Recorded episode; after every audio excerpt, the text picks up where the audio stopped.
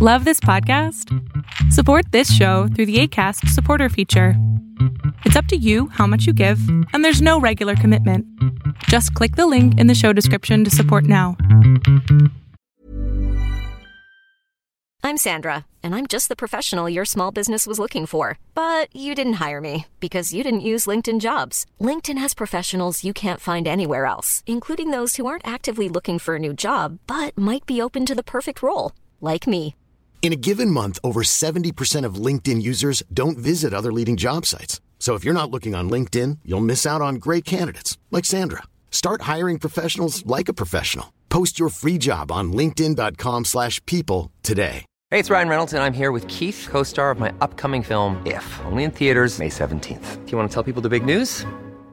All right, I'll do it. Sign up now and you'll get unlimited for $15 a month in six months of Paramount Plus Essential Plan on us. Mintmobile.com slash switch. Upfront payment of $45 equivalent to $15 per month. Unlimited over 40 gigabytes per month. Face lower speeds. Videos at 480p. Active Mint customers by 531.24 get six months of Paramount Plus Essential Plan. Auto renews after six months. Offer ends May 31st, 2024. Separate Paramount Plus registration required. Terms and conditions apply if rated PG. Fiction, science fiction, horror, fantasy, crime, LGBT, thriller. You have now entered the House of Mystery with your hosts, Eric Shapiro, David North Martino, John Copenhaver, and Al Warren. Heard on KCAA 106.5 FM Los Angeles 102.3 FM Riverside. and 1050 AM Palm Springs. I'm going to try and focus today on uh, uh, something I saw on Netflix called the Ted Bundy tapes. And now that was a four part series. Started on January 24th, which is the 30 year year to date of um, uh, Bundy being executed. So um, I, I can't believe it's been that long. So it just seems like yesterday. And uh, Uh, literally. Yeah. It feels that way. And so, of course, sitting with us today is the uh, Stephen Michaud, who was uh, the guy that was one of the guys, of course, with Hugh Aynesworth, that were um, investigating this and putting the tapes together and actually uh, spending time with Mr. Bundy. So, um, welcome to the show, Stephen. Good to talk to you, Al, and and you too, Kevin. No, it's not good to talk to you. no, never. All right, I, I take it back. yeah, take that. Yeah, take that back. You'll see later. Uh, yeah, I'm the mean All right. one. Yeah, he's the bad one. He's, he's in the doghouse this week. So, conversations with the killer. Well, first of all, um, how did you, and I guess you, or how did you guys get to decide this is what we want to do? Like, where did the idea come from, and um, how did it how did it happen? Well, the, the idea wasn't ours. Uh, Bundy reached out to us through several intermediaries, uh, beginning with a, uh, a TV reporter in Seattle who had befriended his friend and future wife and mother of his child, Carole Boone. And through this reporter in in Seattle, uh, a couple of of uh, relatives and husbands and friends, uh, and the whole thing came to my agent's desk in New York City. Uh, and the question was, does your client, Mr. Michaud, have any interest in meeting Ted Bundy and working with him on the true story of his life? And I, uh, uh, at, the, at that precise moment, didn't know who Ted was. and uh, so I uh, looked it up, and it turned out that he was a, a, a, uh, a well-known serial killer. And so, of course, I was interested. And I, uh, I sent note, uh, word back that, yeah, I'd, I'd talk to him.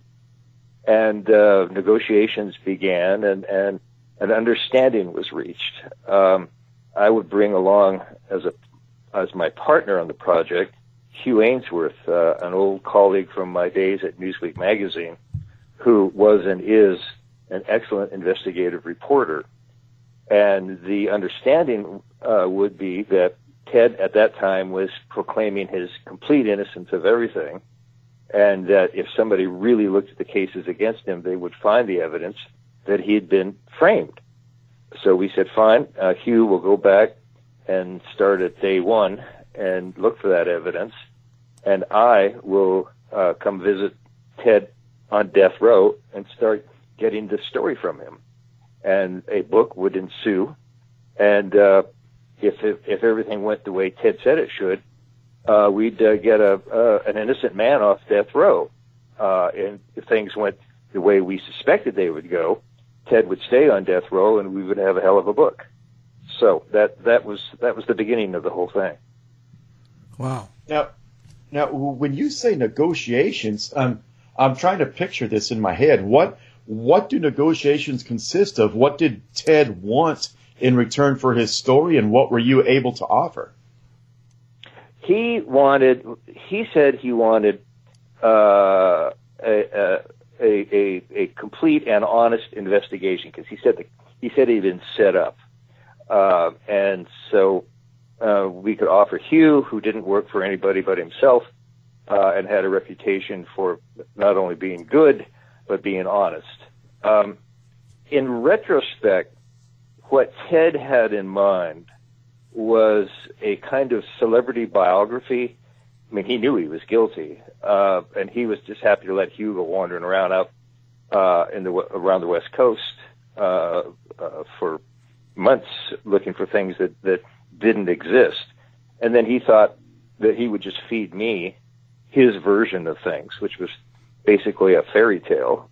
And uh, the book would uh, would would be published and show him in a happy light, and that uh, the narcissist in him, in him uh, thought that was a just a tickety boo idea, and that that was what was that was what was moving him from his side. We um, felt that we had one of two things. One of two things was well, maybe more than that. Yeah, maybe Hugh could dissociate Ted from from one or more of these cases, and the way the story had evolved, the way the investigation had evolved, had Hugh been able to, it would have cast doubt on all of the other cases, um, and, it, and, and it was possible that uh, know, that what Ted said was true or, or true to some extent. The other possibility was that uh, he was guilty as he looked, and that I would somehow get you know get the story from him, and we'd have uh, we'd have the story of a serial killer in his own words. Uh, the third possibility, which probably was the most likely at that point, was that the whole thing would blow up and uh, uh, and nothing would come of it. So that's that's what we were presented with. Wow. So when you first sat down with him, um, yeah, I would guess he would have been pretty manipulating. Like he would have been, he had an an idea of what he wanted to do, and he was going to use you to do it. Correct. So absolutely. So so uh, I was at. Go ahead. I was just going to say. So when you when you first noticed that, or when it first happened, what what were you going to do to try to get him off that track? Well, I was I was at a, a real disadvantage on on a lot of levels. Uh, to begin with, uh, I knew what what uh, sociopathy or psychopathy or antisocial personality disorder. I know what they are, but I know it that because I had you know gotten two weeks of psychology in a health class, maybe five, you know, ten years before or something like that. I had, you know, I had no real practical knowledge of what a sociopath is like, what they're about. I mean, I was aware that, you know, they are, they're unable to feel any uh, guilt or remorse. Um, and that was about it. Well, they're much more complex than that. Um, uh, they're narcissistic, uh, they're paranoid, typically, um, and um, they uh, uh, are, are archly manipulative.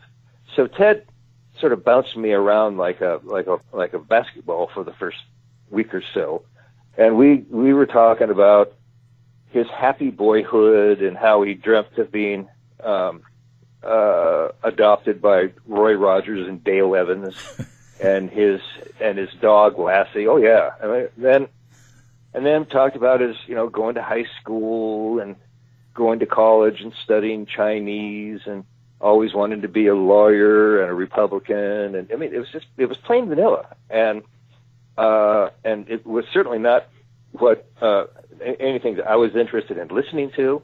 And it certainly wasn't anything that my editor in New York wanted to be told that I come back with 250 pages of of plain vanilla pap.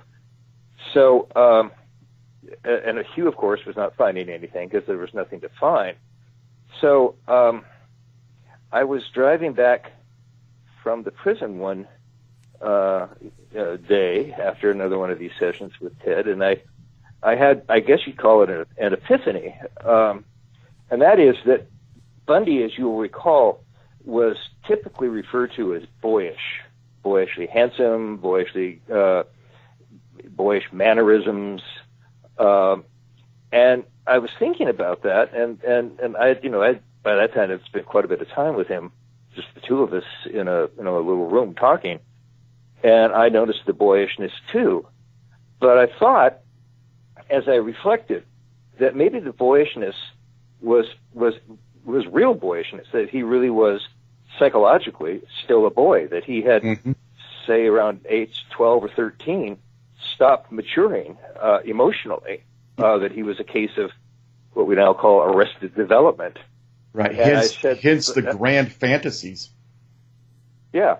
Yeah. Well, that then suggested to me a possible avenue into his head, um, and the uh, the notion would be familiar to anybody who's ever been around, you know, uh, tweeners as they call them, or young teenagers, is that the the confessional I is something that a young a, a child uh, will will avoid at all costs. Um, and the example I, I use is, say you're sitting in your living room one day and a baseball comes through the plate glass window, and you look out, there's a kid with a baseball bat. You've got a you know prima facie case that that kid just knocked a ball through your window. But if you go out and say, okay, did you do that to, to Jimmy or Tommy or whoever he is?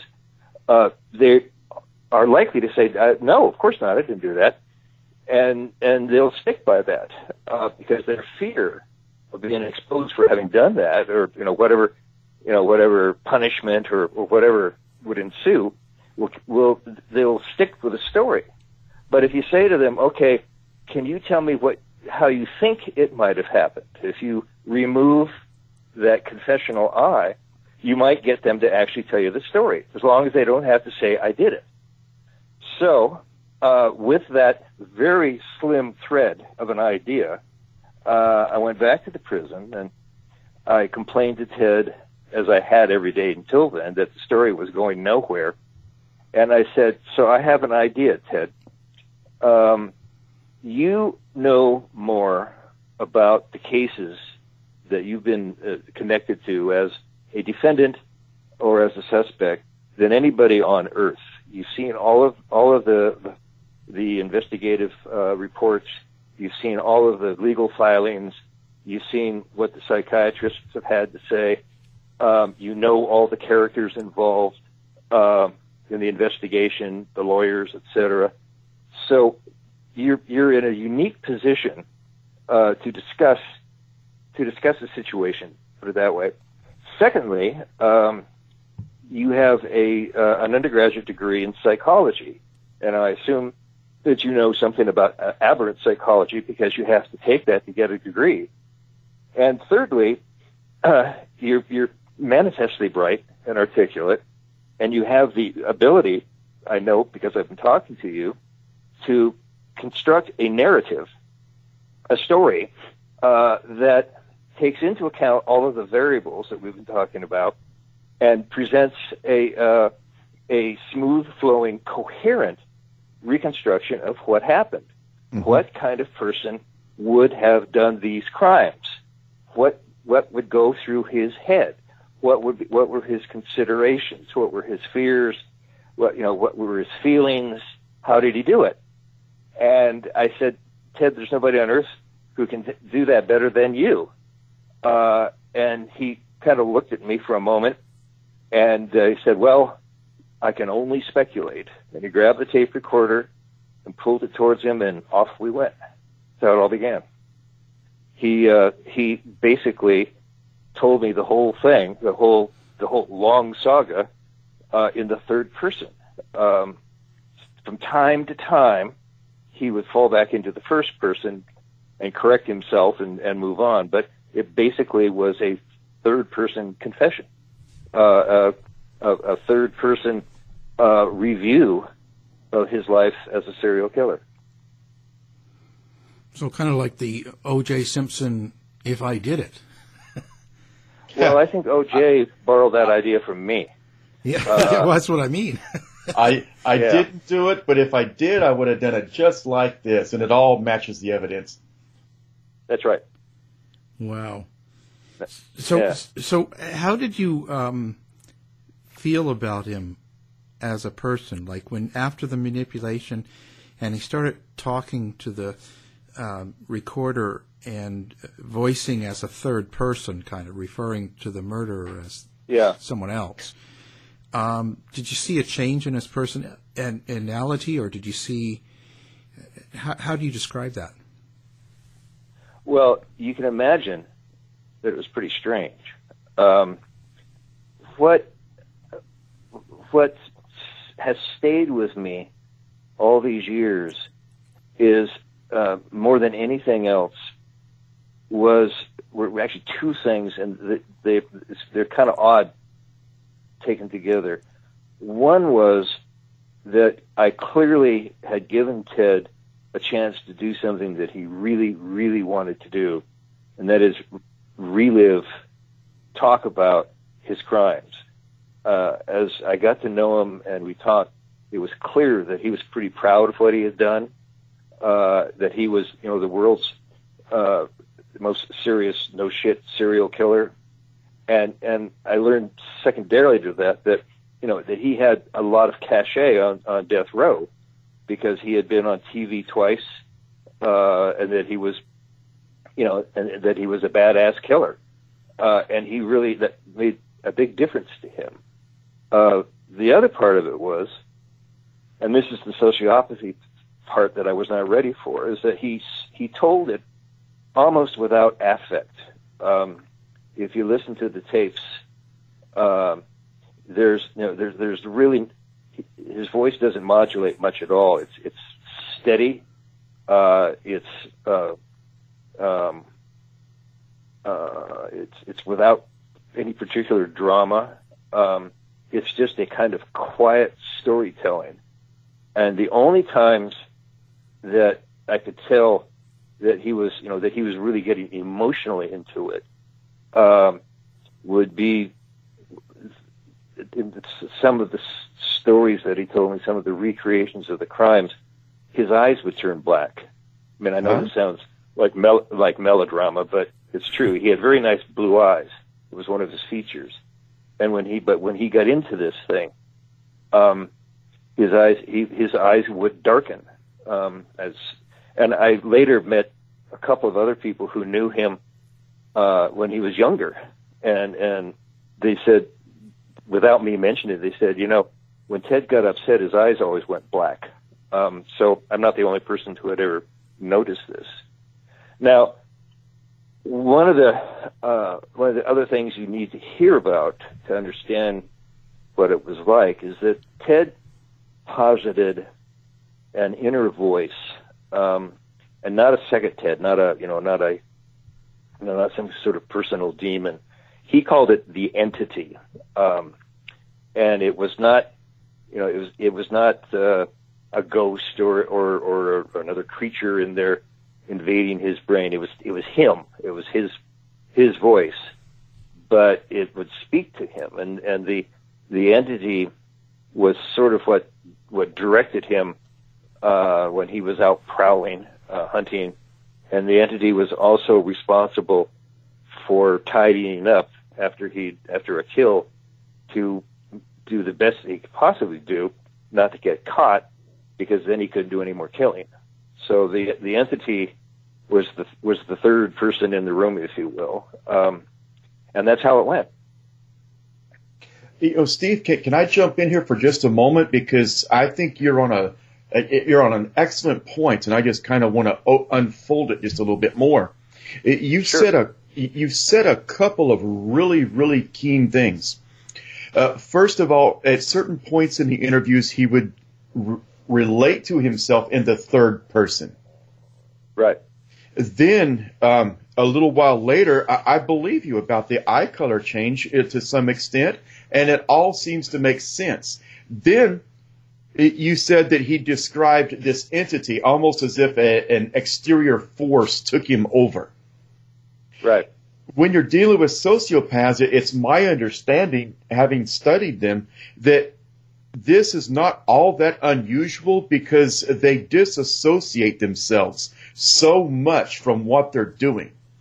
They, you're exactly right. They're narcissists. They have a sense of entitlement. But when it comes down to the actual killing, the reason they say that sociopaths don't have any empathy or they don't even really express any type of emotion is because they disassociate themselves. Do you think, and here's my question, do you think that it's possible that Ted Bundy had so disassociated himself that he created this thought form that allowed him to do these killings, which is why today he thinks he may have a shot at getting away with it? Because, and I'm quoting, air quotes here, I really didn't do it. Well, yeah, you're touching on stuff that that that I was I'm happy to talk about because I think much of what you just say is is is spot on. Um, there was a, I'll, I'll add a couple of things that that may flesh it out a little bit. He uh, he got into a, a three or four times. He got into some some real uh, cat fights with Aynesworth, um, and the, the the the source of the the the, the irritation was that while I I listened and changed the tapes and lit his cigarettes and and from time to time uh, asked questions. Um, I tried to be as non-judgmental as I possibly could. I just tried to keep a straight face and keep him talking. Impartial. Hugh, yeah, I mean, uh, yeah, because I, you know, you know, uh, in any interview, I mean, I've, I've, I've interviewed people my entire professional life, and the first rule is keep them talking, right?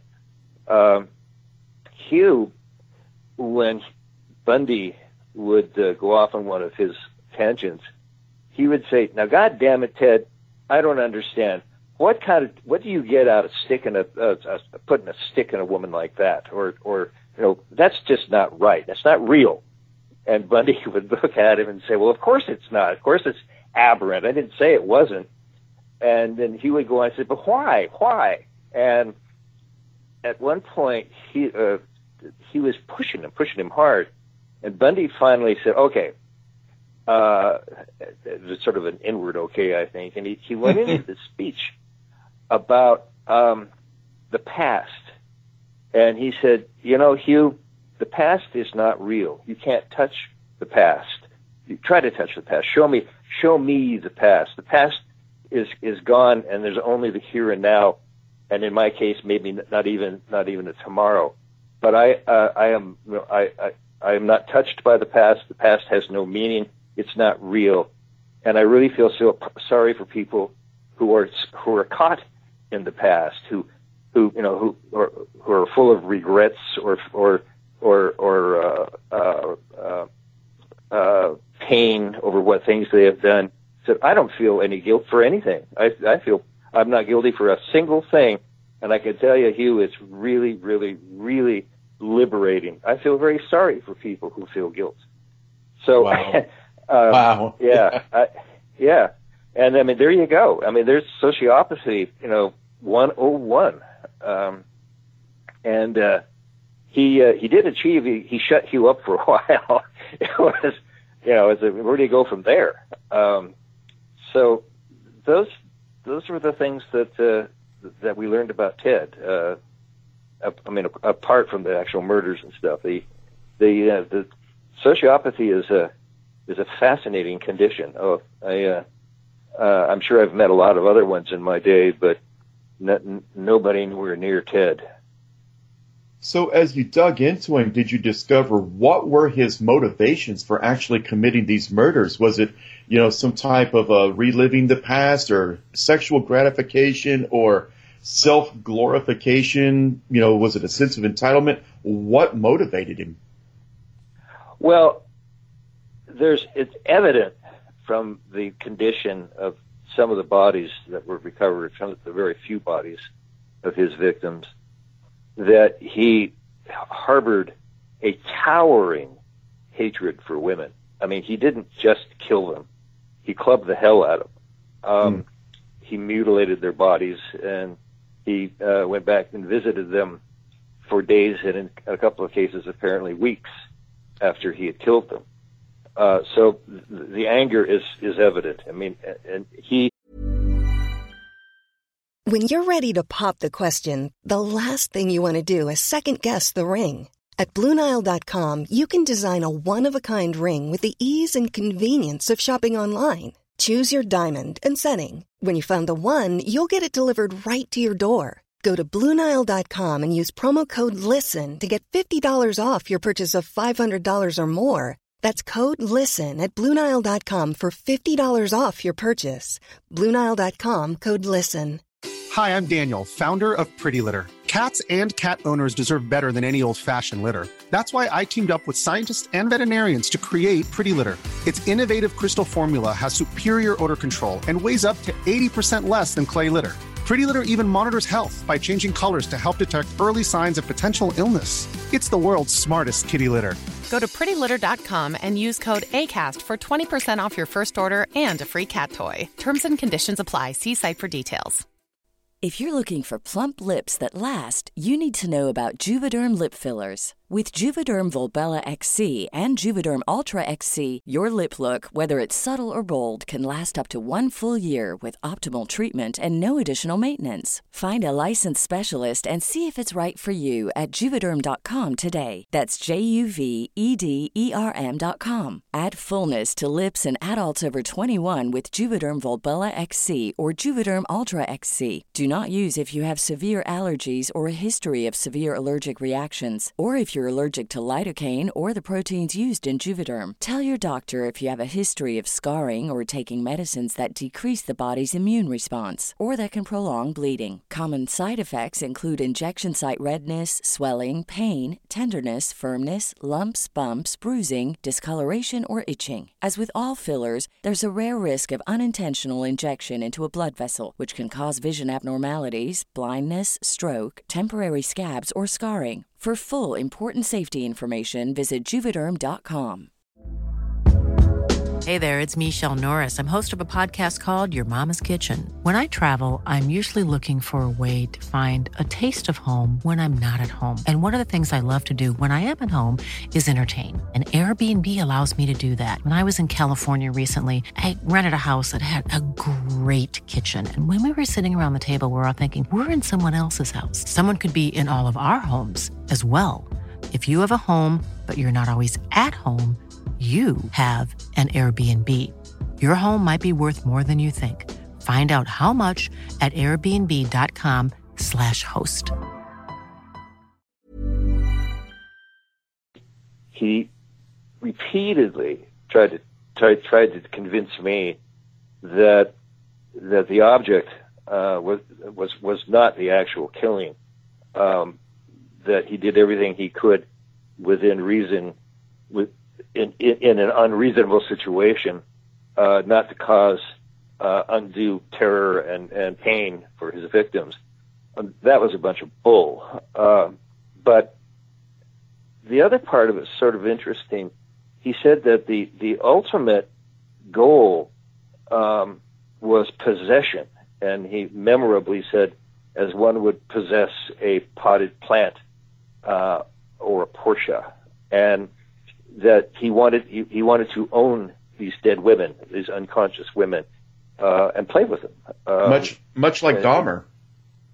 Yeah, yeah. Well, there's see, there's a there's speaking of people who know about sociopaths, there's a, a sense among people who've studied them that that what the sociopaths really are doing with when they kill people is trying to steal their their their life force for them because they really are empty people, and th- they're trying to they're trying to get some some real um, uh, s- some real life force, if you will, into them, and they want to steal it from you. They want they literally want to kind of reach inside you and and take whatever it is that makes you a real person.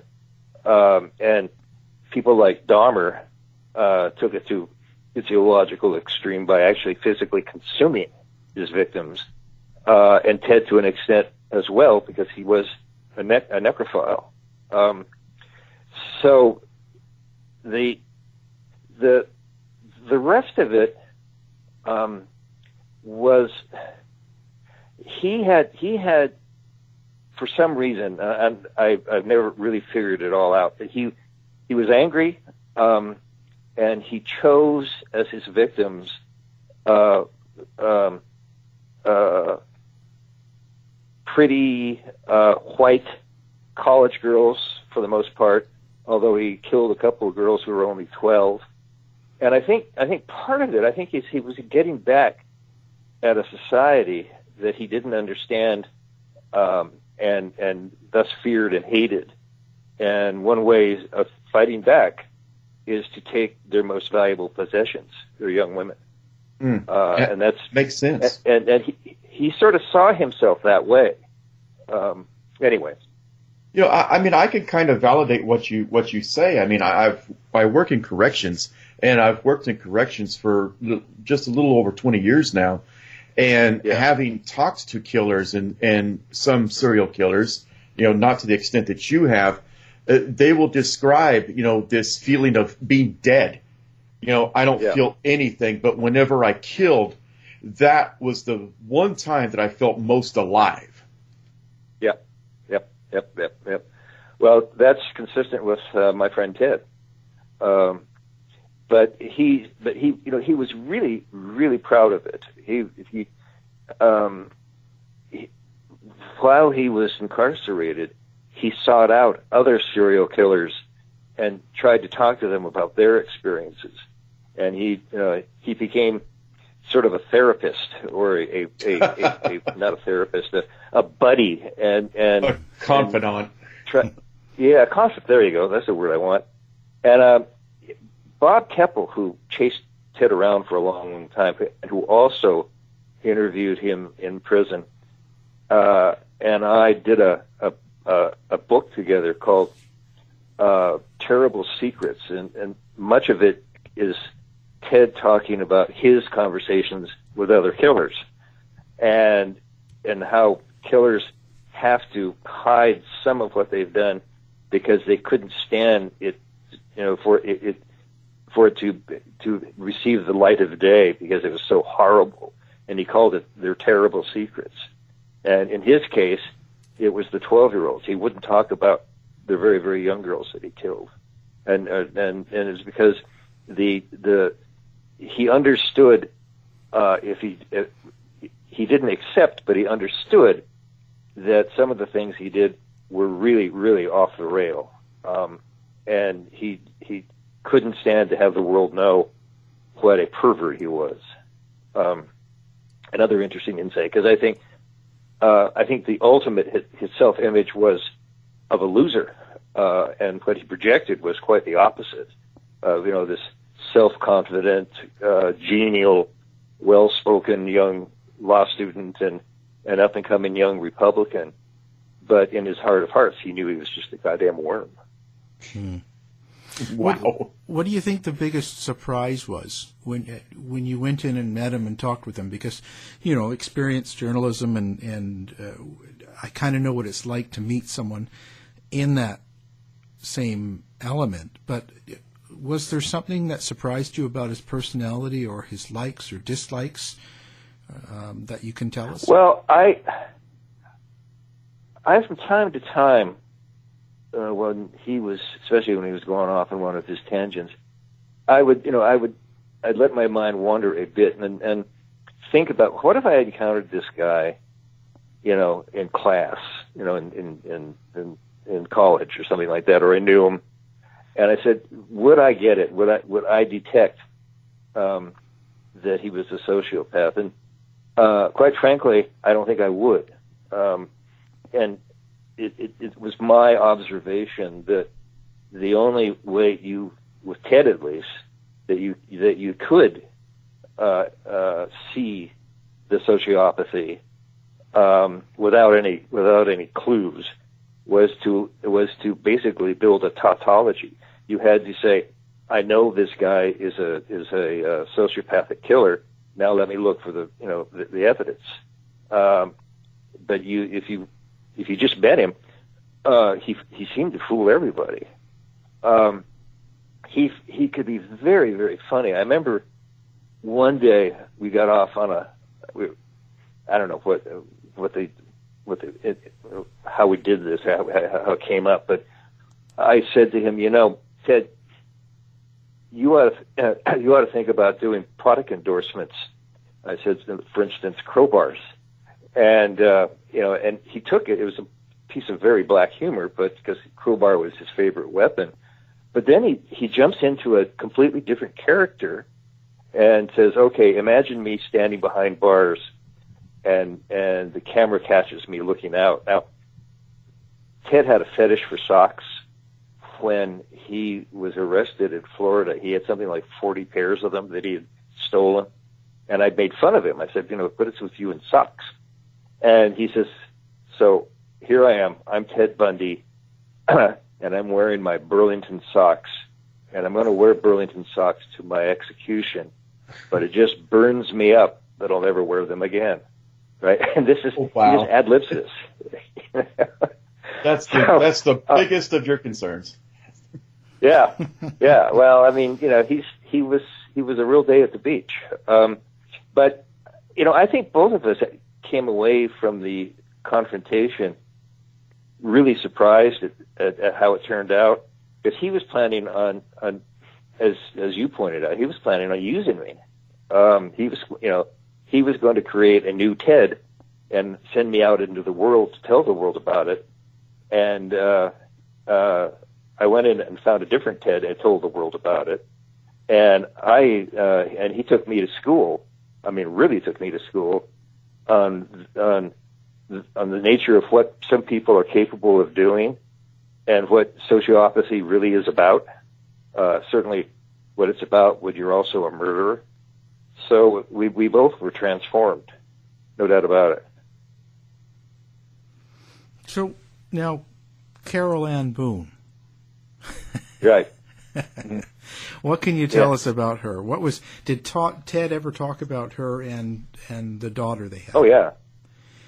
Um, well, she Carole Carole met Ted uh, in the summer of 1974 where they were working together at a Washington state agency in Olympia called the um, uh, Emergency Services, DES, I think it was.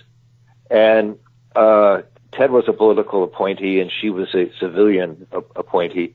Carole was was very bright um, and uh, and and competent. She was I talked to people who worked in that office, and she was respected by all of them as the one, as a person who actually was an adult. And so she and Ted sort of became friends, um, and uh, through that summer, and then he took off to go to Utah that autumn, and she went off on on on on, on her own uh, trail, and they they stayed in touch with one another, but but only kind of you know now and again. I think she visited him once or twice when he was in in Utah.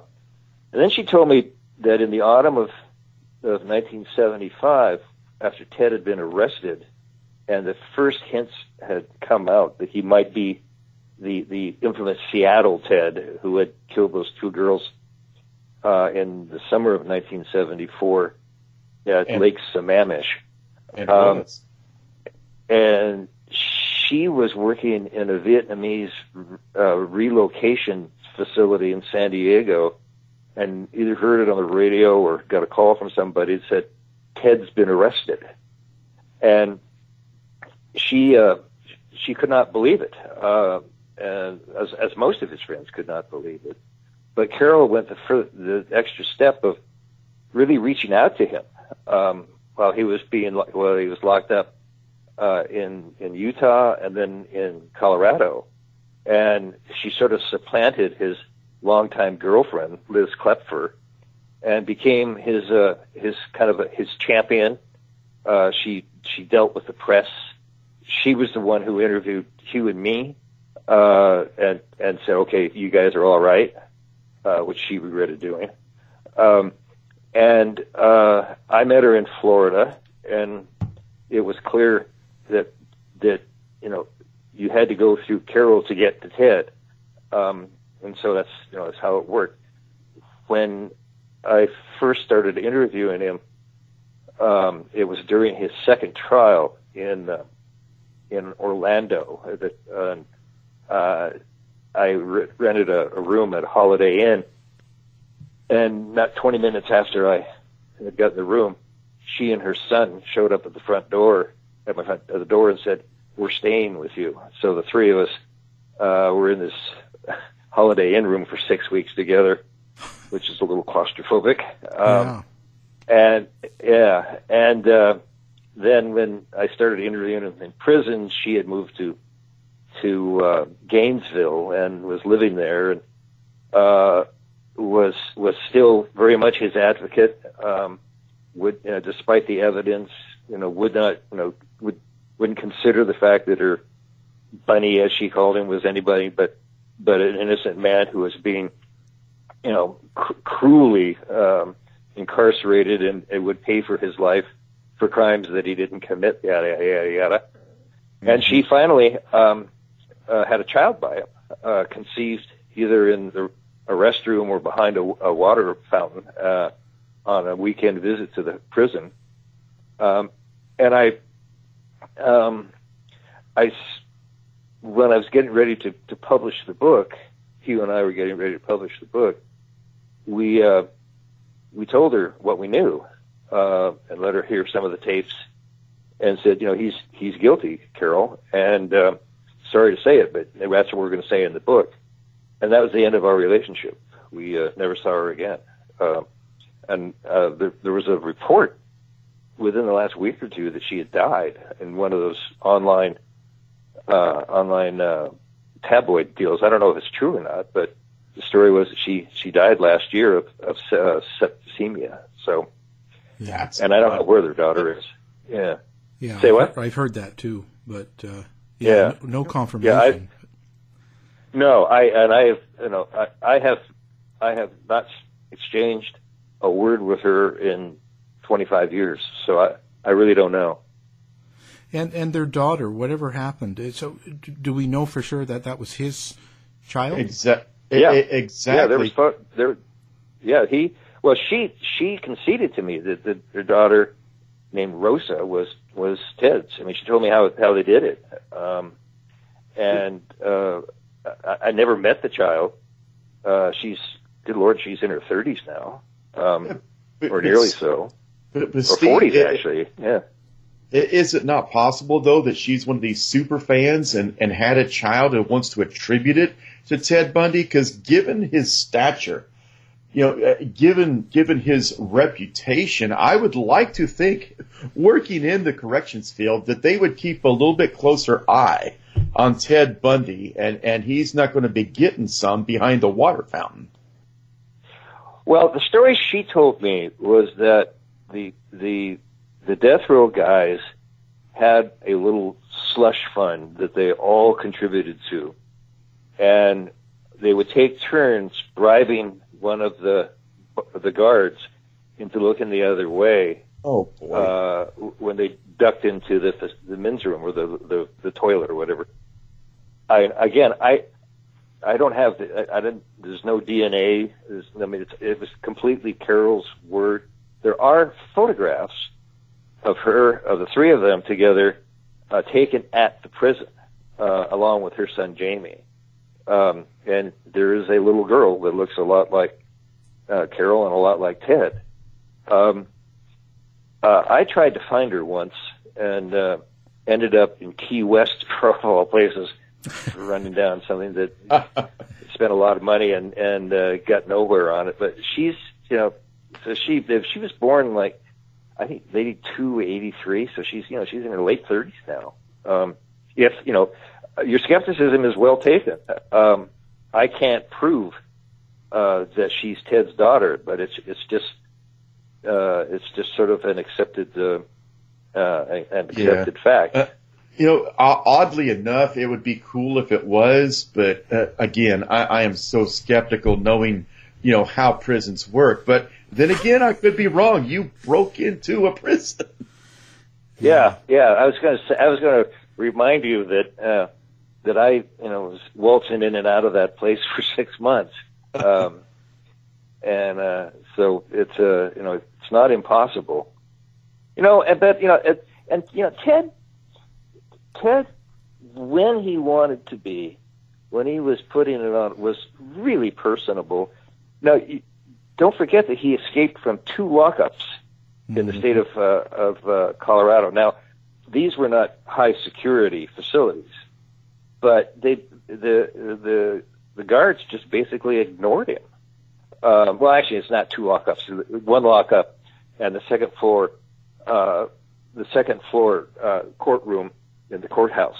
So yeah, he wasn't actually in in his cell when he went, but uh, and he um, he was very good at operating, you know, sort of below below the uh, below the radar. Obviously, Mm-hmm. I mean that that's true.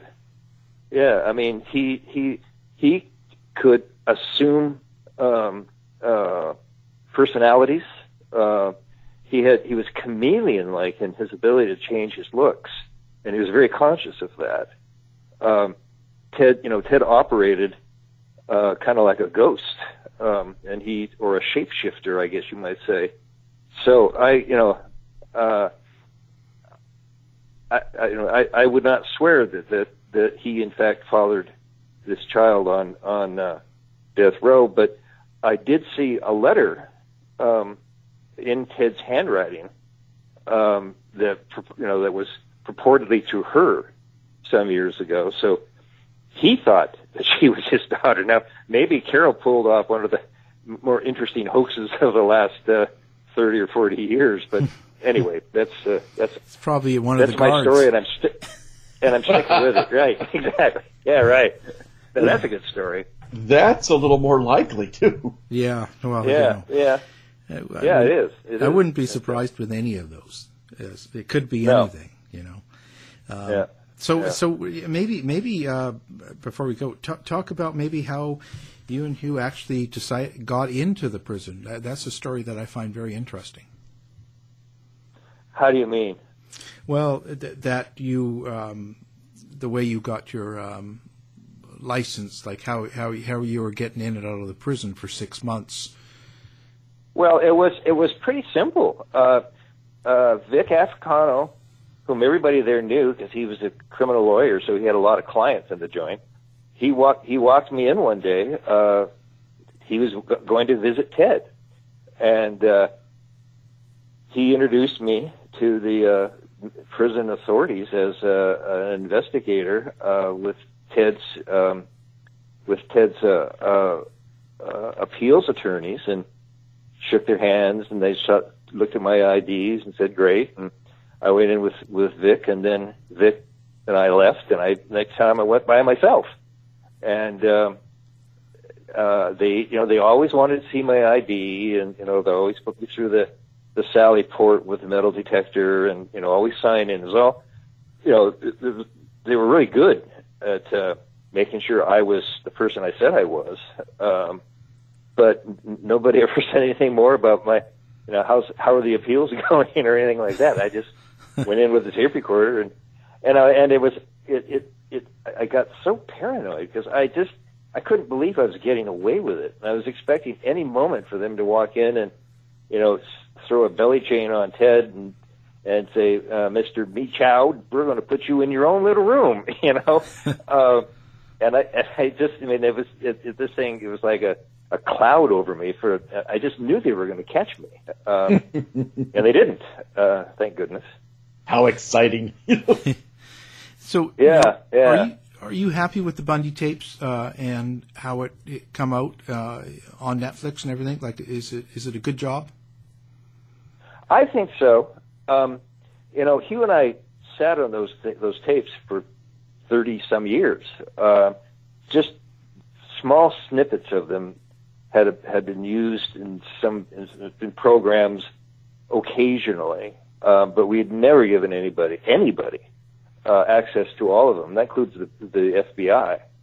Um, but you know, uh, Joe Berlinger, the guy who directed the, the the series, and I have had conversations going way way back. He was interested in Ted a long time ago, and uh, I you know I was familiar with some of the documentary stuff that he had done, and so I got I had trust in him, um, and I thought that that you know uh, if, if we were ever going to do it, uh, a four-hour format uh, would certainly be enough time to get you know to get into the subtleties of, of, of the story um, and and and and to hear Ted talk. Um, so uh, with, with you know with some reservations, but generally feeling you know pretty good about, about Joe and what he wanted to do, Hugh and I uh, signed up, and uh, we're you know uh, I think I think it's in my experience and I, I and from my perspective, uh, it is it is the first and only uh, uh, screen treatment of Ted that really gets into his head, uh, and he gets into his head because that's where I spent six months, and Hugh spent another four. I mean, it's a it's a very claustrophobic story. Uh, have you watched the program yet? Have you seen it? I have. Yeah, I've seen all four episodes. Okay. Yeah. Okay.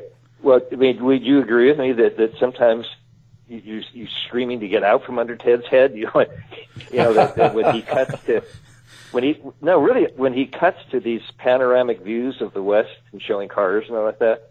I, I found myself holding my breath, you know, and you know, and I obviously knew what you know what the story was, right? Mm. Um, it uh, you know it's it's it's really inside Ted. Um, so yeah, uh, if if you're into that sort of thing, uh, that shows for you. well, yeah, this uh, I certainly uh, seem to be uh, into that sort of thing, and I don't know why, but it it's yeah. true crime. true. Mm. Yeah. So, yeah, it's a. Now, um, how about you give out your um, website address and any contact information you want people to have, and we'll yeah. also have it up on our website. Yeah, it's uh, it's just stephenmichaud.com. To find out more about our show, guests, or to listen to past shows from our archive, please go to www.houseofmysteryradio.com. Show's over for now. Was it as good for you as it was for me? Well, good night. This has been a production of Something Weird Media. I'll be back. Planning for your next trip? Elevate your travel style with Quince. Quince has all the jet setting essentials you'll want for your next getaway, like European linen, premium luggage options, buttery soft Italian leather bags, and so much more. And is all priced at 50 to 80% less than similar brands. Plus, Quince only works with factories that use safe and ethical manufacturing practices. Pack your bags with high-quality essentials you'll be wearing for vacations to come with Quince. Go to quince.com slash pack for free shipping and 365-day returns. You've been listening to the House of Mystery radio show. To find out more about our guests, hosts, or shows, go to www.houseofmystery.com. Show's over for now. Was it as good for you as it was for me? Well, good night. This has been a production of Something Weird Media. I'll be back.